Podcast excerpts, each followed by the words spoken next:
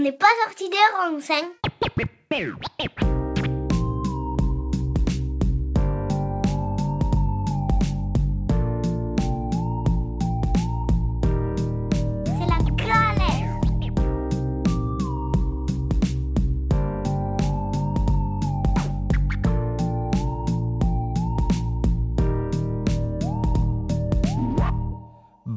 Bonjour à tous, ravi de vous accueillir pour un nouvel épisode d'OPSR sur Radio Alliance Plus et Rage. Je suis toujours accompagné de Victor qui va vous introduire le sujet du jour. Et oui, merci Jordan, puisque effectivement, on connaît tous quelqu'un dans notre entourage qui nous a fait part de sa peur de l'avenir. Une peur qui peut être liée à la crise climatique, à la mise en cause d'un système défaillant, la peur d'un accident nucléaire ou même la peur du grand remplacement pour certains. Cette peur mène certaines personnes au changement complet de leur mode de vie, et vous l'aurez peut-être compris, aujourd'hui, on parlera de survivalisme et de ses différentes mouvances. Pour ce faire, on aura l'honneur de recevoir Monsieur Bertrand Vidal, sociologue et chercheur à l'université Paul Valéry de Montpellier et auteur du livre nommé Survivalisme, êtes-vous prêt pour la fin du monde? Bonjour Bertrand. Bonjour. Euh, je te propose de répondre aux questions d'introduction classiques de cette émission pour te présenter. Qui es-tu? Que fais-tu? Même si je l'ai un peu dit. Et pour quelles raisons le fais-tu?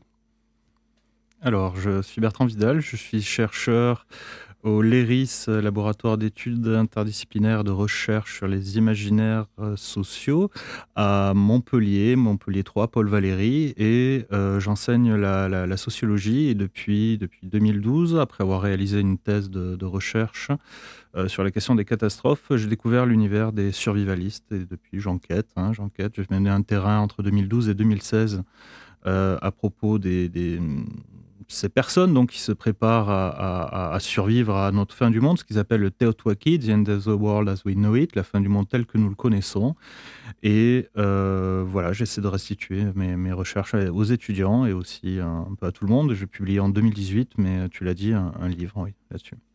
Ok, parfait. Euh, Est-ce que tu peux déjà commencer par définir le survivalisme? Alors, les, les survivalistes sont des individus un peu apeurés, des individus qui euh, sont, gouvernés par une, une- certaine peur, une peur de l'effondrement. Euh, il y a différents survivalistes, hein. on aura, je pense, l'occasion d'en d'en discuter.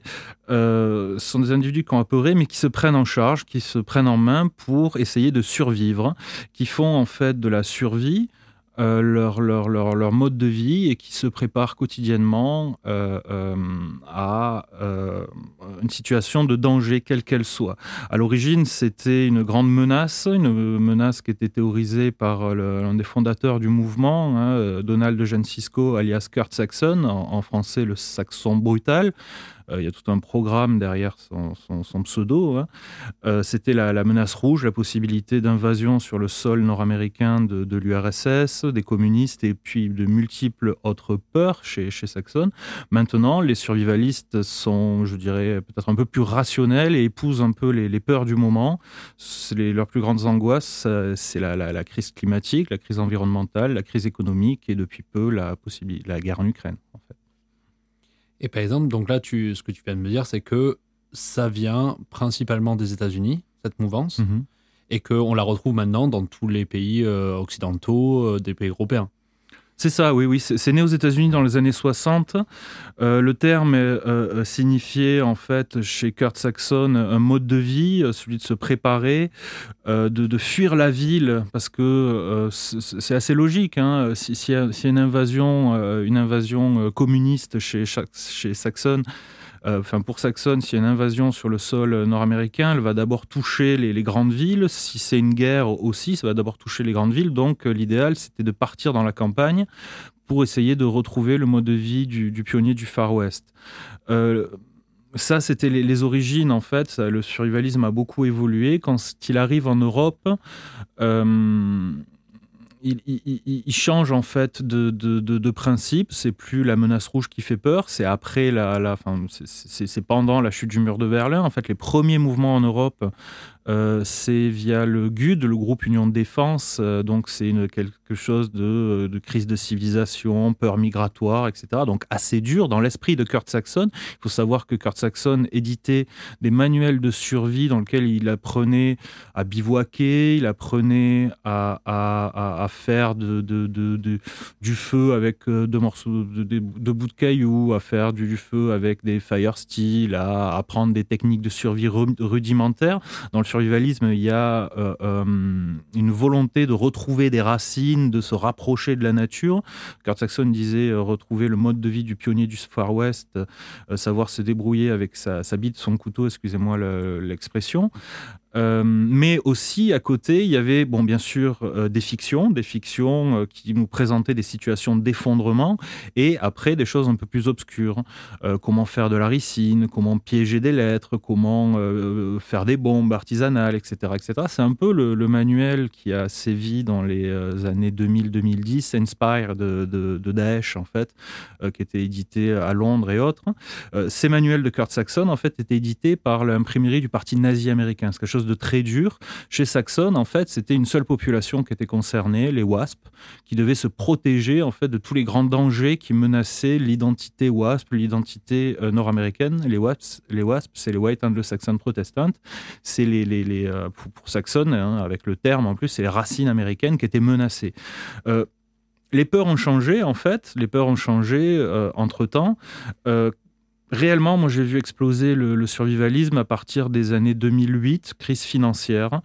2010, 2012, on, découvre aussi, qui aurait pu prédire, on, peut, se poser la, question, la, la, crise climatique, mais bon, non, je plaisante. Euh, on, découvre en fait les, les d'un point de vue mainstream, en fait, hein, avec plein de films et autres, on découvre les, ravages climatiques. Euh, et là aussi, la peur, euh, voilà, les, peurs nous touchent, euh, peuvent tous nous, nous toucher. Et quelle que soit son origine géographique, quelle que soit son origine euh, sociale, on, est menacé par la possibilité du chômage, on est menacé par la crise économique et d'autant plus on est, on, est, on est menacé également par les, crises climatiques, par euh, montée des eaux, par euh, des choses comme ça. Donc tout le monde peut devenir survivaliste, tout le monde a peur maintenant. Ce n'est plus une seule population qui est concernée et donc le survivalisme s'épanche des États-Unis et arrive vraiment... Euh, euh, via plein de canaux, Internet, via la télévision, via, euh, via, via aussi les discussions, cette idée de mais que vas-tu faire demain, etc. Est-ce que tu es prêt pour la catastrophe économique? Est-ce que tu es prêt pour la catastrophe climatique? Arrive dans nos têtes, en fait, d'Européens, et donc le, mouvement naît. Oui. Hmm. Bah, c'est vrai que comme toi tu le définis, initialement, c'est vrai qu'on imagine le survivaliste, voilà, vraiment avec avec des armes, dans un bunker, euh, cette notion vraiment de, mm. de survie et également de, de, protection. Euh, moi, j'ai pu voir un article euh, donc sur le journal Libération où, enfin, où il y avait un journaliste qui, t'interviewait et il y avait un schéma qui était assez intéressant qui, qui identifiait donc différents profils. zadistes autonomes, collapsologues, donc survivalistes doux, les preppers, l'extrême droite radicale ou encore les doomers. Est-ce que tout ça, on peut l'associer au survivalisme? C'est difficile, je n'irai pas à dire que les zadistes sont des survivalistes, je, je pourrais dire qu'il y a des comportements survivalistes chez les, chez les zadistes. Euh, euh, chez les doomers aussi, les doomers, c'est ces personnes qui croient une, apocalypse de type religieux, hein, faire des stocks, des choses comme ça.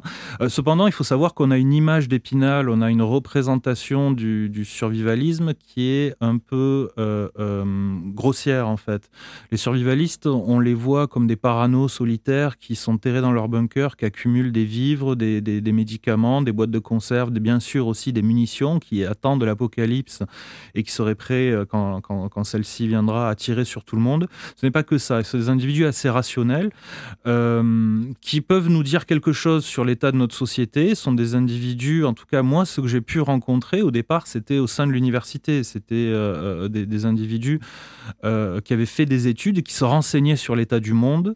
ils le disent, on n'est pas des moutons, on ne veut pas appartenir au troupeau consumériste. Donc ils ont, ils ont une certaine réflexion sur l'état de la société. D'ailleurs, tous les survivalistes que j'ai pu rencontrer euh, possédaient une bibliothèque. Une bibliothèque, pas avec le journal de Mickey, pas avec des romans à l'eau de rose ou autre, mais quand même avec des essais, parfois avec le rapport du GIEC, euh, les, rapports du GIEC, parfois avec des, essais sur l'économie, la finance, des, essais sur l'écologie, etc., etc. C'était des individus qui s'intéressaient et donc qui construisaient en fait leur, leur, leur angoisse par rapport à quelque chose d'assez juste, d'assez logique, mais qui étant donné qu'il représente pour moi une culture apocalyptique, arriver rapidement à, des dérives.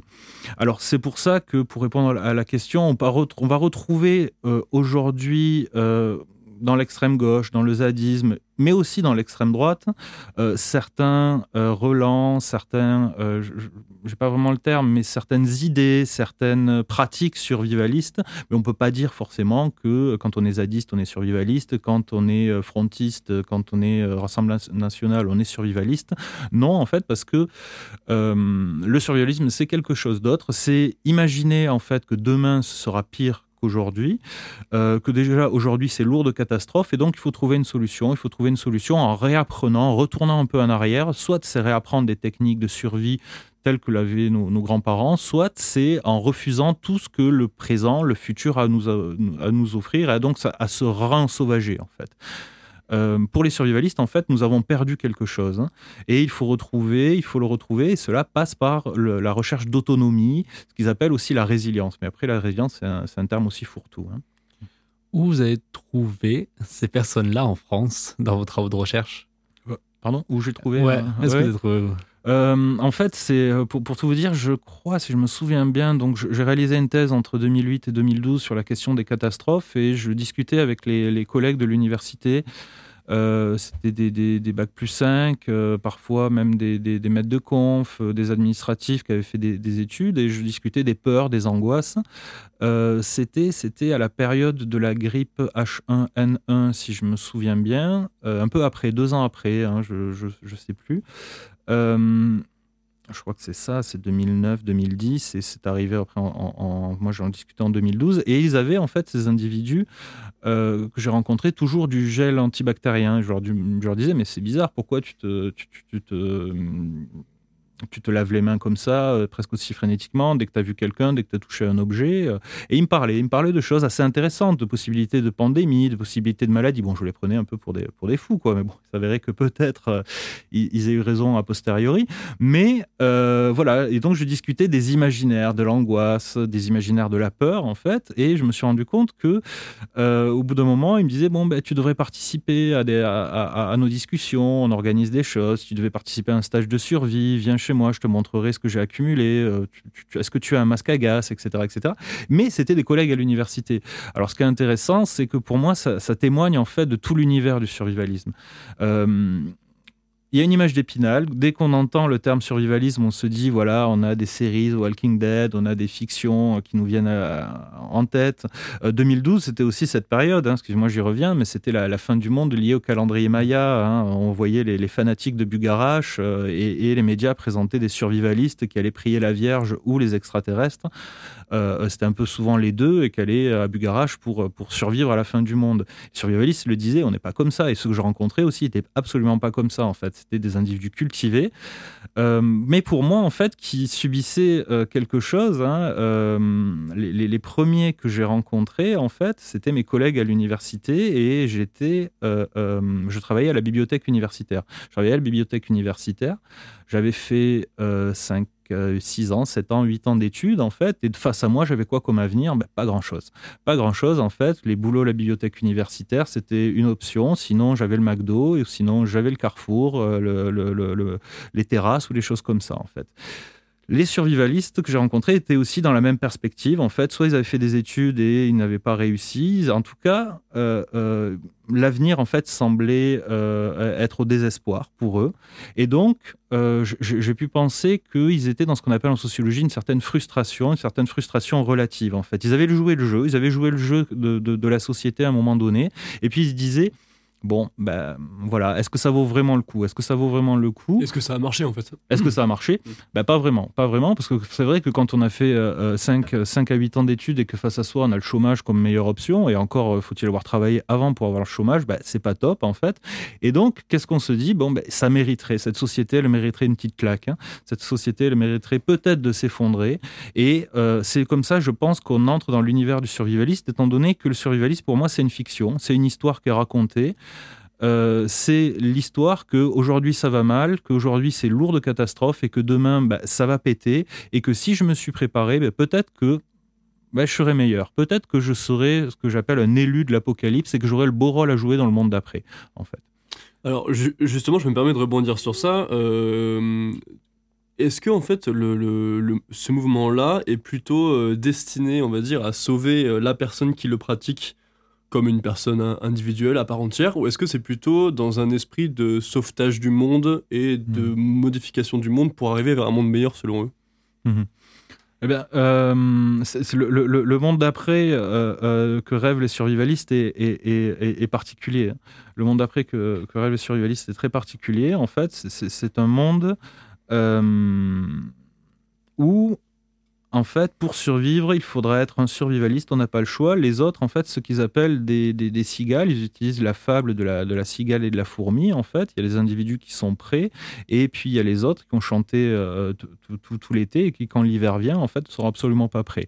Euh, ce monde-là, en fait, ne sera pas un monde meilleur pour les survivalistes, sera un monde où l'homme redeviendra un loup pour l'homme. Ils ont un imaginaire du, du- du- monde d'après qui est très négatif, et c'est ça que je, critique dans nombre de fictions euh, aujourd'hui contemporaines qui, qui traitent de la question du monde d'après, de la survie. Euh, l'homme retourne à un état de barbarie, on a Mad Max, on a, toutes ces choses-là. Pour, survivre, il faut être encore plus, plus, plus, plus horrible que, que son adversaire. Euh, il faut retourner à un état de barbarie. Et ça, les survivalistes l'ont, parfaitement intégré. Cependant, pour eux, en fait, eh ben, euh, euh, c'est, presque euh, euh, un, point positif, en fait. C'est, presque un, un point positif, euh, étant donné qu'ils sont prêts. Et le monde d'après, en fait, il ne verra que des survivants, que des bonnes personnes, que les survivalistes, il n'y aura que des fourmis, en fait. Euh, cependant, en fait, si à l'origine euh, les survivalistes étaient des individus qui se préparaient à survivre tout seuls, on a cette image en fait de fuir la ville euh, qu'on a évoquée chez, Kurt Saxon, fuir la ville, la aménager un, un bunker et accumuler des, des vivres, des munitions et autres pour en fait en solitaire survivre. Aujourd'hui, ils ont un peu évolué.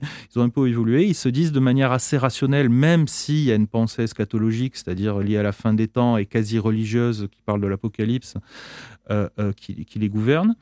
Euh, ils n'en demeurent pas moins rationnels parce qu'ils se disent simplement bon, voilà, j'ai les stocks, j'ai peut-être un générateur d'électricité, je suis prêt pour l'apocalypse. Cependant, si je n'ai pas impliqué mes proches, ma famille, mes voisins, qu'est-ce qu'ils vont devenir pour que- quand tout va s'effondrer? Si jamais ces personnes savent que je suis survivaliste, quand tout va s'effondrer, qu'est-ce qu'ils vont faire? Ben, Ils vont venir me porter danger, ils vont venir me, me- me- me mettre en danger, ils vont venir peut-être essayer de prendre mes ressources. Donc l'idéal, en fait, c'est de convaincre tout un chacun de devenir survivaliste. Cependant, cependant, euh, euh, si il y a aujourd'hui, on peut le voir, il y a le réseau survivaliste francophone sur Facebook, euh, il y a une revue Survival qui, qui, qui, dispense en fait énormément de conseils de survie, qui, qui, essaie de rationaliser les angoisses survivalistes. Il y a le salon du survivalisme qui a lieu depuis 2018, si je me souviens bien, euh, euh, qui, est, qui est organisé et maintenant un peu partout en Europe, hein, euh, où on va, on va rencontrer parfois l'armée, les secours, les secours, des, des- des- il y a des exposants comme Decathlon, Vieux Campeurs, etc., etc. Donc ça devient assez cool, c'est, on échange sur des peurs, il y, a, il y a le- cet esprit outdoor aussi, donc ça peut être très soft. Mais le monde d'après qui est vu par les survivalistes, même s'ils vont dire on s'entraide, on fait des formes des communautés, c'est des communautés qui sont euh, quand même axées sur le repli sur soi. C'est des communautés où soit on fait partie des bons, des élus de l'apocalypse, et sinon, si on est inutile, ben, ça sert à rien. Ça sert à rien d'appartenir à la, communauté. Si on n'a pas les compétences, si on n'a pas les connaissances nécessaires en survie, ben on dégage et presque on devient un deserve to die, quelqu'un qui mérite de mourir. Les survivalistes appellent ça des zombies. Dans tout leur imaginaire, ils utilisent la figure du zombie, c'est-à-dire celui qu'on traîne, qui, va nous- nous porter préjudice, qui va être un frein toujours à notre survie. Est-ce que euh, quand tu définis le, survivalisme, euh, bon, c'est vrai qu'on se dit, enfin là je vais me faire un peu provocateur, mais on se dit que c'est presque un souci de riche. C'est presque un souci de pays développés, non? Euh, c'est c'est ce que j'ai pu voir en fait. hein. Les, survivalistes sont, sont- des individus qui appartiennent à, nos sociétés, à nos cultures du risque en fait. Les survivalistes sont des individus qui sont toujours dans l'anticipation. Euh, ils, le disent entre eux, en fait, il faut toujours mettre ses lunettes de pessimiste, il faut toujours voir le danger demain. Mais pourquoi, en fait? Parce qu'ils ne vivent pas le danger au présent.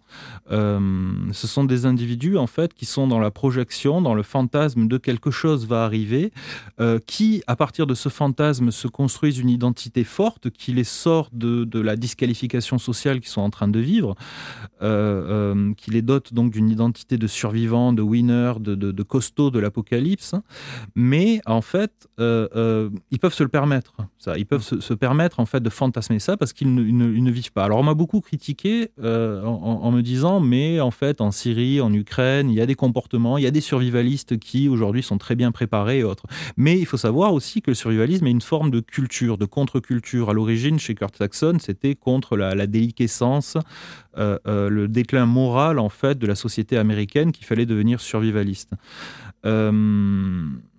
Et donc, c'était cette nouvelle culture qui était un repli sur soi, un repli identitaire, un repli sur des, formes euh, de, très, très dures, en fait, de, l'être ensemble, qui allait sauver euh, euh, la, société WASP, la culture WASP. Et donc, ça se présentait comme une contre-culture.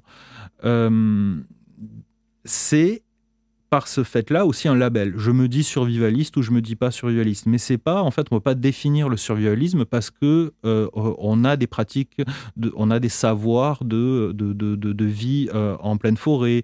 Euh, c'est d'ailleurs c'est autre chose. Hein. Aujourd'hui, on a beaucoup de, stages de survie qui nous apprennent en fait des techniques de, de bushcraft, de, vie outdoor, etc., etc. Ce n'est pas forcément du survivalisme.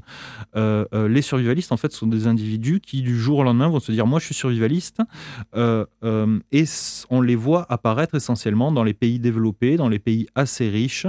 Pour moi, en fait, c'est le survivalisme, c'est se doter d'une identité de survivant. Souvent, ça passe par le pseudo, et depuis l'origine avec Kurt Saxon, on a énormément de, de, pseudos. Hein. Devenir survivaliste, c'est prendre un pseudo. Ça va du viking qui revendique ses origines aux Gaulois, etc., etc., jusqu'à l'ours, à la fourmi, des choses comme ça. Entre eux, ils s'appellent d'ailleurs les fourmis. Euh, c'est prendre une identité de survivant et surtout jouer à la survie, se mettre en situation euh, dans, dans, leur, dans, leur pratique euh, quotidienne, dans leur comportement. Ils ont souvent des jeux, ils ont souvent des voilà, on va faire un exercice, on va se dire bon voilà, dans trois minutes, dans trois minutes, c'est la fin du monde. Qu'est-ce qu'on fait Qu'est-ce qu'on prend euh, comment, comment on prépare son sac Quand ils participent à des stages de, de, survie, c'est une forme de, ludique en fait. Hein. Ils se mettent en situation parce qu'ils ne la vivent pas au quotidien. Quand on vit au quotidien la catastrophe, on se dit pas survivaliste, on essaie de se débrouiller. Donc, il y a une différence entre les gens qui, qui, jouent au survivaliste et les gens qui essaient de survivre, tout simplement. Quoi. Oui, oui. Euh, euh, euh, je, pense que il y, a cette différence. Les, survivalistes, en fait, on, le voit. Il y a le terme, en fait, que l'on doit à l'historien Michel Pastoureau d'enromancement en romancement, ce qu'on appelle aujourd'hui du storytelling, euh, des choses comme ça. En, anglais, on dit storytelling. En français, il y avait ce vieux terme d'enromancement euh, qui qualifiait en fait ce que faisaient les chevaliers à la fin du Moyen Âge parce qu'ils n'avaient plus réellement de fonction sociale. Alors le statut de chevalier existait toujours, mais euh, il faut savoir que l'armée, l'armée royale existait en fait. donc si on faisait des combats, c'était plus les chevaliers qui allaient se battre. Il y avait une pacification, pacification de la société, création de, de l'armée royale et il y avait des soldats en fait. Les chevaliers existaient toujours, c'était un titre honorifique, ils n'avaient rien à faire. Michel Pastoureau le montre, qu'est-ce qu'ils ont fait? En fait, ils ont euh, excavé le cycle de la table ronde. Et ils ont joué à quoi? Ils ont joué au, Arthur, ils ont joué aux chevaliers de la table ronde, ils ont inventé le Graal, etc. C'est une invention de la fin du Moyen Âge, C'est ce, récit, on le, on le, retrouve. Et surtout dans des tournois. Pour moi, les survivalistes font un peu la même chose, ils jouent aux survivants, ils jouent aux élus de l'Apocalypse, et ça leur donne c'est une fonction utile quand même, hein, parce que les histoires, pour moi, ont toujours une fonction très utile. Se raconter une histoire, c'est faire un projet aussi. Et ils ont ce projet, en fait, où ils peuvent se, lancer dans quelque chose. Euh, euh, déjà, sortir, en fait, de la disqualification sociale, du fait que bah, la routine, c'est le métro boulot-dodo, le tram boulot-dodo, ça va pas plus loin, on n'a rien à faire dans notre existence. Est-ce qu'on est réellement utile à la société? Non, parce que eux, ils ont vraiment envie d'être utiles, mais euh, dans leur fiction, en fait, ils estiment que euh, le mieux, c'est que la société s'effondre, en fait, pour enfin, on reparte sur de meilleures bases, de nouvelles bases. Et en étant prêt. Euh, et alors, euh, tu évoquais, bah, pareil, dans, dans, dans ce même article, le fait que c'était un phénomène qui était cyclique. Est-ce que tu pourrais me dire quelles sont les caractéristiques qu'on retrouve dans chaque période où on a vu apparaître ce phénomène? En fait, oui, le, le, survivalisme en fait évolue au gré, au fil des, des, des peurs collectives. Euh, à l'origine, donc, c'était euh, chez Kurt Saxon, les années 60, la, la, peur de la menace rouge, mais derrière aussi, Saxon désigne les ennemis de la nation. Alors, euh, je me souviens plus, j'ai plus vraiment la liste en tête, mais communistes, étudiants, prostituées, alcooliques, ivrognes, hobos, en fait, hein, qui sont les, agents de la déliquescence de l'identité WASP nord-américaine et autres. Euh, euh, on était dans une certaine menace où c'était une survie individuelle, il fallait partir dans la nature, euh, retrouver l'idéal du pionnier du Far West ou au mieux fabriquer un bunker parce que c'était aussi la, grande peur de, l'hiver nucléaire qui était là et donc se terrer. Survivalisme, on va dire individuel, survivalisme basé sur l'idée de, stock, de, survie dans un premier temps en fait. Dans les années 70, avec le, la, crise pétrolière, une, crise financière qui, s'installe, on a euh, un penseur survivaliste, Harry Brownie, euh, euh, qui, propose en fait d'autres méthodes. Hein. survivre, c'est survivre à des temps incertains d'un point de vue économique. Donc l'idéal, c'est aussi de stocker des matières précieuses, l'or, l'argent, mais aussi, nous, dit l'auteur, des tableaux, des, des, œuvres d'art, etc., etc., pour anticiper toujours ce monde d'après.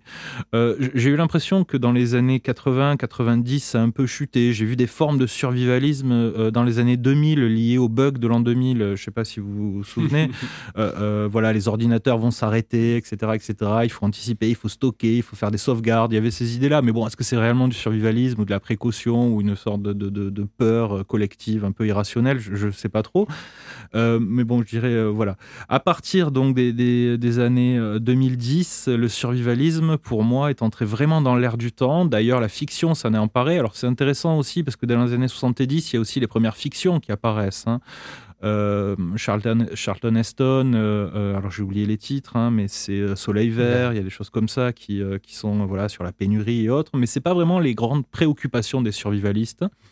Euh, désormais, il rentre vraiment dans l'air du temps, j'ai l'impression.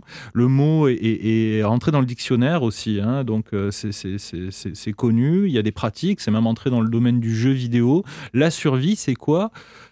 Bah, ça fait partie d'un imaginaire qu'on partagerait tous un peu. C'est que notre culture, bah, voilà, elle est, pas si bien que ça. Notre culture, elle est, euh, elle est technophile. Et puis euh, derrière cette euh, technophilie, il y a un peu une, ce que Martin Heidegger appelait un arraisonnement du monde, une, une vision très qui considère le monde comme un stock dans lequel on peut puiser.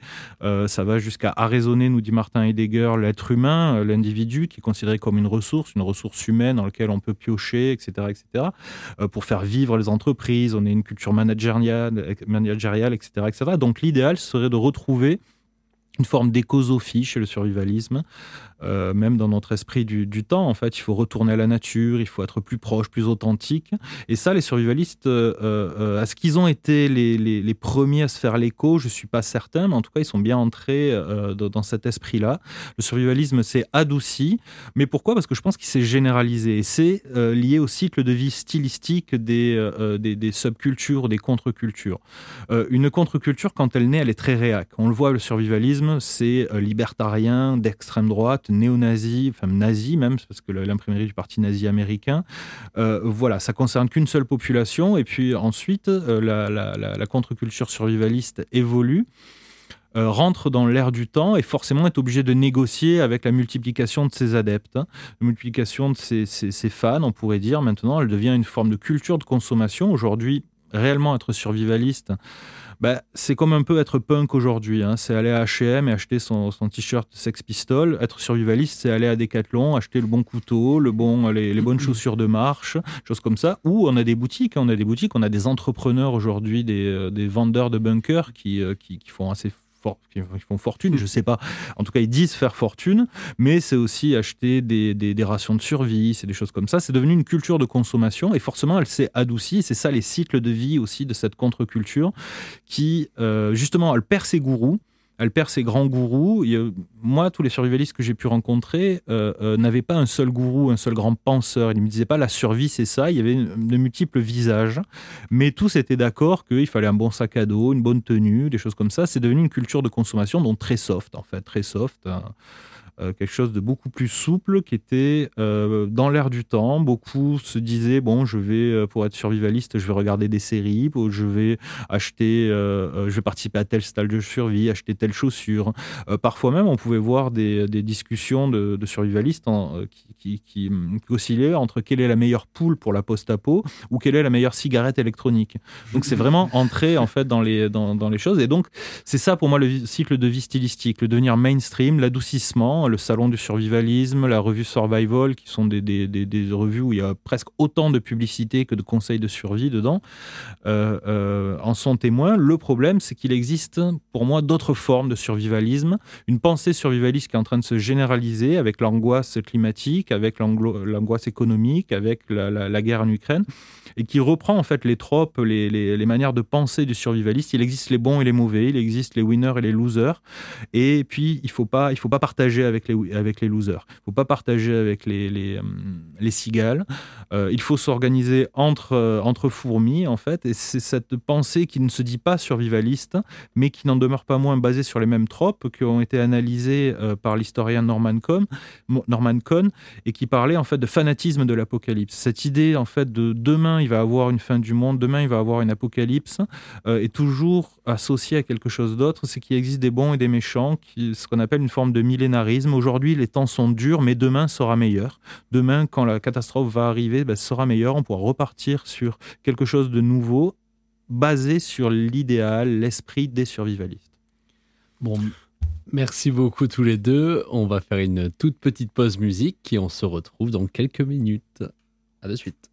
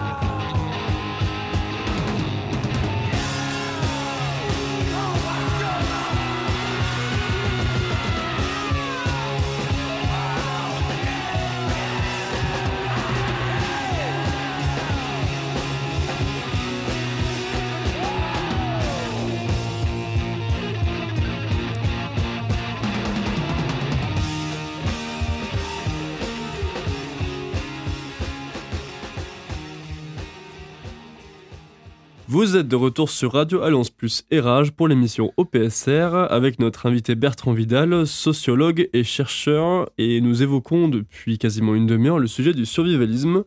Euh, on a évoqué aussi rapidement hors euh, l'espoir méphitique. C'est un peu l'espoir qui fait tenir les survivalistes un petit peu dans leur idéologie. Est-ce que tu peux euh, le définir? Mhm.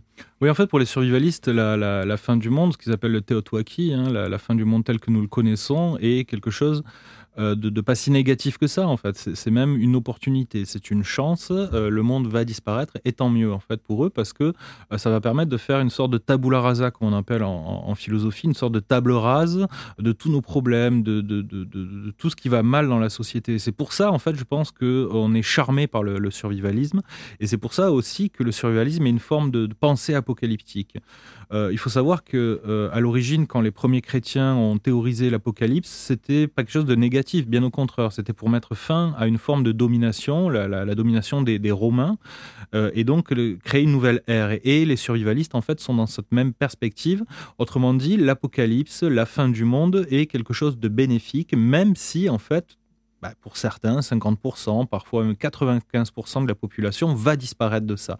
Donc c'est ce qu'on appelle un, un, espoir méphitique, que les choses changent radicalement, euh, une espérance, quelque chose de positif, mais euh, teinté de quelque chose de très très négatif, teinté de, de terrible, de mort, de désastre et autres. Mais on va dire ce qui est positif, c'est le fait de soi-même rester et survivre à ça en fait, tout simplement. De, Exactement, voilà, mais aussi de, de créer une nouvelle société. Mmh. Créer une nouvelle société, celle des, des bons survivants, des bons comportements, mmh. où les individus ne seront plus aliénés au système de consommation, ne seront plus euh, des moutons, ne seront plus en fait des, des, des, individus serviles, euh, où il restera que les bons, les meilleurs, et, donc euh, où la société ne pourra être que bonne et meilleure. En tu as évoqué rapidement tout à l'heure l'impact des réseaux sociaux. Est-ce qu'on peut considérer aujourd'hui que les réseaux sociaux ont amplifié le phénomène du survivalisme?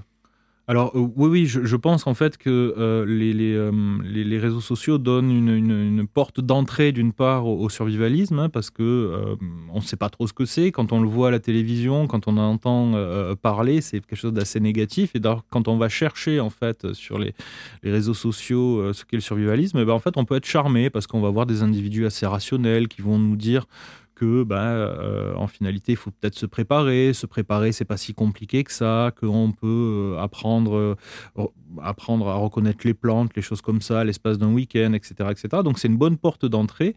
Mais aussi il faut savoir que les, les, premiers réseaux sociaux en France, en tout cas euh, francophone, c'est euh, euh, en 2012 qui se crée, si je me souviens bien, c'est le 24 ou 21 février 2012, euh, sous l'impulsion d'un grand influenceur survivaliste, Volvest. Je crois qu'il a arrêté son site maintenant, euh, il est passé à autre chose, mais euh, il, lance en fait cette idée, voilà, survivaliste de tous les pays, presque unissez-vous parce que euh, ils sont décriés, ils sont, euh, ils sont un peu moqués en fait euh, partout, et euh, aujourd'hui aujourd'hui, je n'ai pas les chiffres exactement sous les yeux, mais dans les, dans les derniers bilans que j'avais pu consulter, euh, le réseau survivaliste francophone sur, euh, sur Facebook euh, va comprendre entre 90 et 100, 120 sous-communautés qui sont souvent situées selon nos, nos, départements, nos régions. Il y, a, il y a quand même des, plusieurs communautés à Paris, quelques-unes dans la région, en fait, ici aussi.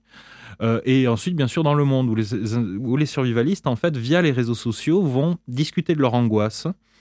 Euh, euh, vont dire voilà quel est le scénario qui, euh, qui, leur fait peur, qu'est-ce qu'il faut se préparer, à quoi ils doivent se préparer et autres, mais aussi proposer des solutions, proposer en fait des, euh, des, formes de résolution à leur, à, leur peur, à leur angoisse, en disant ben voilà, toi tu as peur de tel effondrement, moi j'ai soit cet outil, soit euh, cet objet, ou sinon soit cette technique de, de, survie, ce savoir-faire en fait qui, qui, peut t'aider.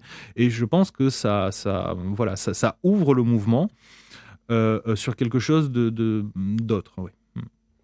Quand on voit donc euh, l'influence des réseaux sociaux, quand on voit donc la crise climatique, les tensions géopolitiques, donc comme la, guerre en Ukraine, bon, il va avoir potentiellement une croissance de, ces mouvements ou en tout cas une généralisation comme on, l'a évoqué dans la première partie. Est-ce que l'État, son administration, ses lois surveillent ces mouvements? Alors euh, oui, les renseignements généraux qui, qui, qui, qui, s'intéressent parce qu'il peut avoir des dérives. On a connu l'affaire la, Mia euh, cette petite fille qui a été enlevée par des soi-disant survivalistes. Il y a eu le, drame à Clermont-Ferrand, un survivaliste un pseudo-survivaliste là aussi, parce qu'il y a quelque chose quelque chose de plus que le survivalisme. Hein. Il y avait des croyances millénaristes, il y avait des, croyances euh, religieuses, euh, liées aussi, des croyances liées au grand remplacement et autres, ce que je j'ai cru comprendre, mais j'en suis pas sûr, euh, qui, qui, gouvernaient ces individus. donc là, là, il s'agit en fait de quelqu'un qui a mis le feu à sa ferme, il y avait sa femme sur le toit et ensuite qui a tiré sur des gendarmes et qui s'est suicidé à la fin. Donc des choses assez terribles. donc le gouvernement s'intéresse et a peur en fait de passage à l'acte. Cependant, je ne pense pas qu'on doit vraiment euh, euh, avoir peur du, survivalisme. Euh, moi, ce que je pense que qu'on doit avoir peur, en fait, ce sont des, nouvelles formes de survivalisme aujourd'hui, des survivalismes qui ne disent pas leur nom, qui, reproduisent la pensée très dichotomique du survivaliste entre les, les, ce qui mérite de survivre, ce qui mérite de disparaître. Pour moi, en fait, le survivalisme et, les rares études qui ont été faites sur le, sujet, même si ce sont des individus qui peuvent nous faire peur, qui nous disent que tout va s'effondrer, que quand tout va s'effondrer, bah, ça va pas être joyeux, il va falloir retourner à un état de barbarie, de sauvagerie, un état où euh, euh, bah, il faudra se défendre essentiellement pour, pour survivre, pour sauver sa peau. Alors, il y a certaines formes de survivalisme aussi qui sont plus soft, hein, qui disent simplement je pars dans la campagne, je, m'organise, et puis si je fais de la permaculture, euh, j'aurai pas de problème parce que le pays sera dépeuplé et autres, bon voilà. Mais euh, euh, parfois, les scénarios que mettent en avant les survivalistes euh, sont assez effrayants, mais ça n'en dort pas moins des scénarios. Toutes les études qui ont été faites sur le sujet jusqu'à présent le disent, les survivalistes sont plus dans la fiction que dans l'action. La fiction, pour moi, chez les survivalistes, est vraiment structurante du mouvement. On est dans une culture de l'anticipation qui fait partie de nos sociétés du risque. Les sociétés du risque ont été définies par Ulrich Beck comme des sociétés qui sont relativement sûres, mais qui sont fascinées par la possibilité d'un danger à l'avenir. Euh, pour Beck, le, pour Beck, le, sociologue, le risque, en fait, c'est toujours une projection dans l'avenir. Les survivalistes, en fait, pour moi, sont des, font partie de cette société-là qui vont toujours voir le risque au lendemain, qui vont toujours se raconter cette histoire de survivants et qui vont jouer, en fait, aux survivants, qui vont jouer à maîtriser des armes, accumuler des stocks, des, munitions, beaucoup, beaucoup de savoir-faire quand même, je, tiens à, le souligner.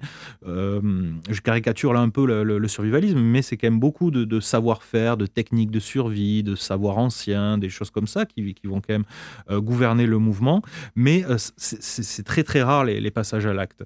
Le problème, ce qu'il y a, c'est que on est face aussi à une pensée apocalyptique, une pensée très angoissée et qui est euh, à la recherche, les, survivalistes sont des individus à la recherche de solutions, à la recherche d'autorité. Ce j'utilise le terme recherche d'autorité, c'est-à-dire que ils considèrent que notre monde est un peu trop mou, notre monde est un peu trop souple, euh, euh, que les dirigeants actuels ne, prennent pas les, bonnes décisions ou n'ont pas des politiques assez autoritaires, dures, et donc ils sont facilement charmés, les survivalistes, par des, des solutions radicales.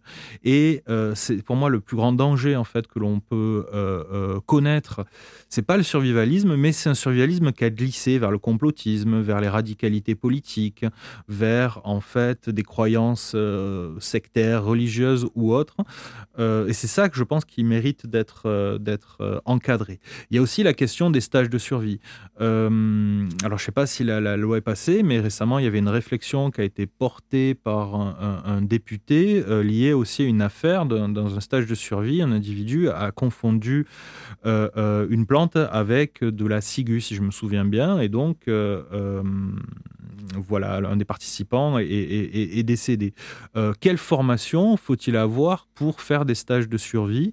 Est-ce qu'il faut se dire survivaliste? Étant donné que ben, il n'y a pas de formation pour être survivaliste, euh, que survivalisme est une forme de label. On se dit, on s'invente une identité de survivant. La plupart du temps, c'est parce qu'on a une expérience militaire, on a une expérience.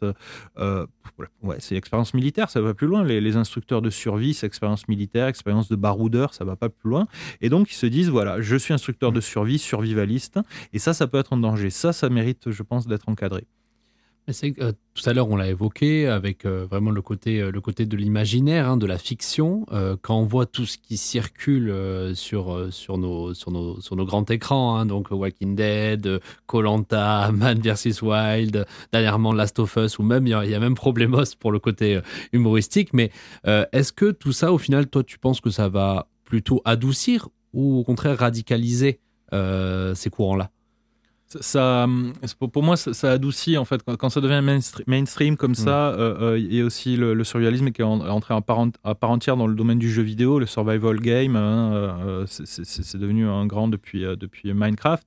C'est devenu vraiment un, un, grand classique aussi.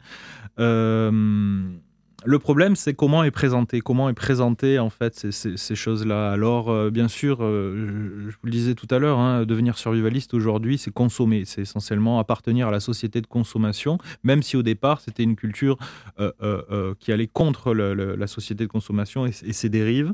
C'est consommer des, des, produits liés à la survie et autres. Ça va pas plus loin, être survivaliste tout se dire survivaliste. Après, il y a peut-être qu'il y a des, formes, c'est certain qu'il y a des formes de, survivalisme plus radicales, mais euh, euh, à proprement parler, je, les ai vus chez certains grands leaders, certains grands influenceurs, mais pas dans la pratique quotidienne.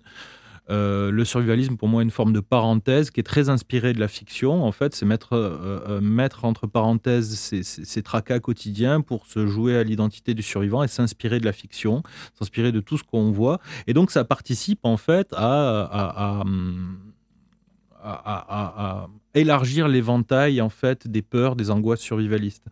Euh, les études le montrent aussi. Hein. alors, je n'ai pas l'auteur sous là, dans ma tête, hein, mais les études en, psychologie cognitive, si je me souviens bien, le montrent que ceux qui consomment de la fiction catastrophe euh, euh, sont moins angoissés à l'idée d'une catastrophe. Donc, ça participe. Il y a un aspect utile.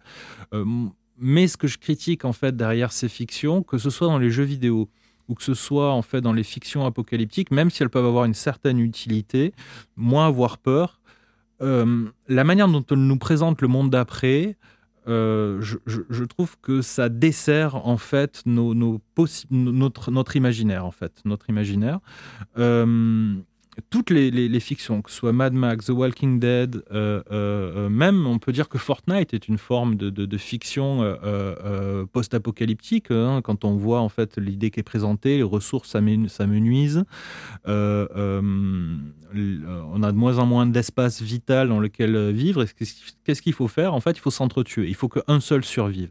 Que ce soit dans Mad Max, que soit dans The Walking Dead, que toutes les fictions, même dans Problemos, en fait, hein, l'idée de la communauté est un peu dure. En fait, on ne présente pas la communauté comme un idéal. Euh, et c'est ça le, problème. En tout cas, nous présente, si on nous présente la communauté, on ne nous présente jamais la société comme un idéal. Ce qu'il faut, en fait, c'est un repli sur l'individu. Il faut retourner à un état de, loup solitaire, presque. Et c'est ça le, gros problème de toutes ces fictions. Si elles peuvent avoir un aspect utile, elles peuvent aussi desservir, pour moi, hein, la, cause de nos imaginaires du futur, nos imaginaires du monde d'après. Notre fiction, en fait, est... Euh, euh, peut-être presque pétrodépendante ou quelque chose comme ça. C'est-à-dire que sans le pétrole, sans le, progrès, sans la technique, sans la consommation, notre, notre manière euh, d'imaginer l'avenir, c'est la déprime, c'est la catastrophe, c'est le retour à la barbarie. Et ça, en fait, ça ne nous incite pas à avoir des, imaginaires euh, alternatifs, en fait. Est-ce que dans tes recherches, tu as déjà rencontré euh, en fait un survivaliste positif, c'est-à-dire qui espère en fait un, monde meilleur et du coup fait ça pour euh, prôner euh, par exemple un monde bienveillant, mais en fait qui est positif pour la suite.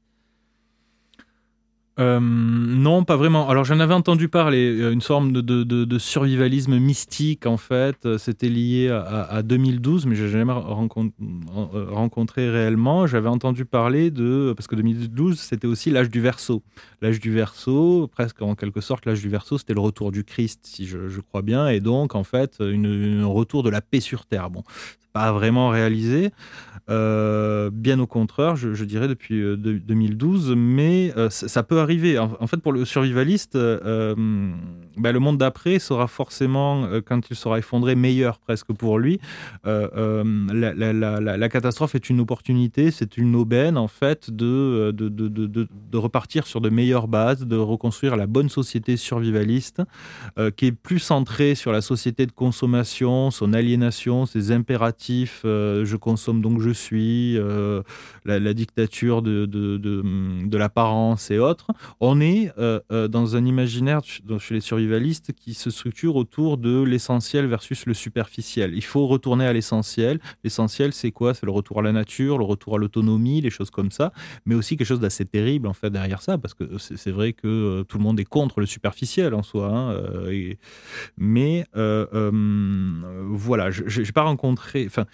C'est bizarre en fait, parce que les survivalistes, même si euh, euh, les derniers que j'ai pu rencontrer, c'était un peu avant le, enfin avec qui j'ai pu parler un peu profondément, c'était juste avant le premier confinement où ils disaient ça y est, c'est super, le Doomsday arrive, euh, ouais cool, je me suis préparé, donc voilà, enfin voilà, enfin on va pouvoir survivre, on va pouvoir mettre en pratique, parce que bon, ça prend du temps d'apprendre toutes ces techniques du survie, ça prend de l'argent aussi de faire tous ces stocks et autres, et donc c'est presque quelque chose de bénéfique bénéfique pour eux.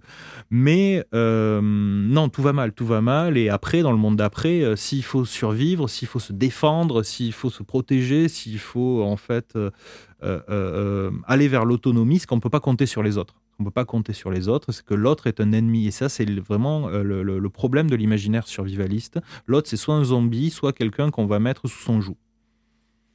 Bon, bah, super intéressant. En tout cas, merci beaucoup. Euh, on aurait aimé avoir un petit peu ton point de vue personnel euh, sur ces mouvements. Euh, quelles sont les limites et les forces de ces mouvements? Et est-ce que pour toi ils sont efficaces, soit pour les personnes, soit pour la société, par, rapport aux crises qui nous menacent? Ah, Par rapport aux crises qui nous menacent, je ne sais pas en fait, parce que les. les J'aurais du mal à répondre à, ça parce que les, les je, personnellement, en fait, euh, euh, les, survivalistes, euh, si au début je les prenais avec un peu de dédain, m'ont quand même convaincu malgré tout. Moi, je respecte le pouvoir de la fiction. Hein. Se, raconter une histoire, c'est très important. En fait, c'est comme ça qu'on arrive à se situer dans le monde. C'est comme ça qu'on arrive à, comprendre son monde, parce qu'on peut pas, on peut pas tout, tout comprendre. Hein. On n'est pas, on, a notre, le problème de l'attention hein, est, vu en psycho, en psychocognitive et autres. Hein, notre cerveau ne peut pas tout capter. En fait, se, raconter une histoire permet en fait d'accepter des données et puis d'en éliminer d'autres euh, pour, pour, euh, pour, pour, mieux intégrer. Alors parfois, ça peut créer des biais et autres. Hein, chez les survivalistes aussi, chez, tout un chacun, ça, crée des biais. Euh, mais les histoires survivalistes, quand même, m'ont convaincu. M'ont convaincu sur certains points. J'étais un peu peut-être un peu insouciant. Je m'en moquais un petit peu. Euh, euh, le problème, c'est qu'elles sont parfois un peu trop grosses, elles sont toujours trop négatives. Il y a toujours cette idée de euh, quand tout va s'effondrer, bah, il n'y aura jamais d'entraide, l'homme va devenir un loup pour l'homme, il faudra se battre. Je pense que c'est les limites.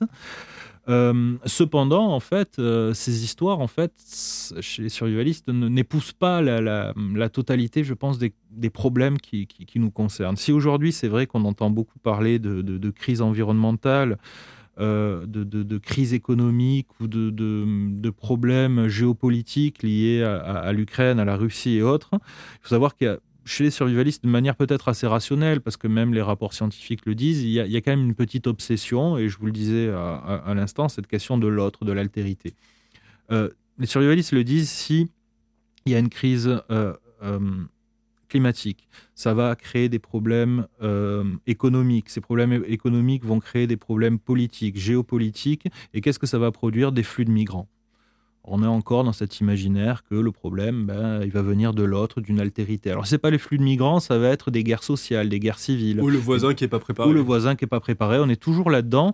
Alors, Peut-être que parfois ils ont raison sur, sur cette idée qu'il faut faire attention, on n'est pas en sécurité, il faut avoir des, des survivalistes. Moi, m'ont convaincu dans l'idée de euh, il faut avoir un matériel de survie dans sa voiture parce que j'aime bien faire de l'outdoor, j'aime bien partir comme ça euh, euh, dans la campagne. Et c'est vrai que je partais un peu voilà, la, fleur au fusil, on va dire, sans avoir de fusil, plutôt la, la fleur au-dessus de l'oreille, mais sans, rien d'autre. Quoi. ils m'ont convaincu sur cette idée de bon, c'est vrai que parfois on a des comportements, on ne on fait pas attention, des numéros sécurité, d'avoir. Les survivalistes le, disent, aussi, hein, avoir les doubles de ses papiers. Pourquoi pas Je les avais même pas avant, je sais même pas où étaient mes papiers. Maintenant, j'ai au moins un double. Alors, je sais même pas où sont les originaux, mais j'ai au moins un double. Euh, mais mais c'est parce que je dois avoir les, originales, les originaux pardon, euh, quelque part. Quoi. Euh, mais voilà, il y a des choses intéressantes dans l'univers survivaliste. Il faut pas que ça se radicalise, il faut pas que ça voilà, et cette radicalisation amène vers cette haine du zombie, le, zombie qui ne veut rien dire. C'est un imaginaire fantasque dans lequel on va tout, va tout mettre. C'est un fourre-tout dans lequel où c'est l'autre, autrement dit celui qui n'est pas nous-mêmes. Et c'est là en fait les, grands risques, les grandes dérives et pourquoi il y a peut-être une petite inutilité au mouvement survivaliste malgré en fait bah, toute cette idée que ça peut être important, intéressant, l'autonomie, la résilience, les choses comme ça. Alors, euh, donc toi, tu as, bien sûr été en contact avec beaucoup de gens qui avaient des idées assez, euh, assez négatives sur l'avenir. Euh, est-ce que, selon toi, le futur proche ou à moyen terme ou à long terme est bon? Et est-ce que, est-ce qu'en fait, cette forme fantasmée peut un jour devenir réalité, cette sorte de crise avec laquelle on ne pourra pas, qu'on ne pourra pas gérer autrement que, que comme ça? Euh, j'ai encore confiance en fait en, l'État, euh, ce que les survivalistes appellent les, systèmes de dépendance. Euh, je pense que pendant la, Covid, ils l'ont assez bien démontré. beaucoup de survivalistes le disaient, hein, quand, avec les, confinements, avec la Covid, on va retourner à un état de barbarie. Quand on ira au supermarché, ben, on va falloir se battre pour du PQ, pour des, choses comme ça. On l'a pas fait. Il y a peut-être quelques cas qu'on a grossi, hein, on a monté un épingle. Euh, dans les médias, dans les sphères survivalistes ou autres. Mais j'ai quand même encore confiance euh, dans, la faculté de résilience, cette fois, de, nos systèmes de dépendance. C'est assez paradoxal. Hein, c'est assez paradoxal que de dire ça, mais euh, voilà. Je pense pas que le retour à une, survie individuelle, à une autonomie euh, centrée sur la cellule familiale, la cellule de proche, en fait, nous donne les meilleures solutions dans le monde d'après. Euh, je pense que même la fiction nous l'apprend, en fait. Hein, c'est The Walking Dead.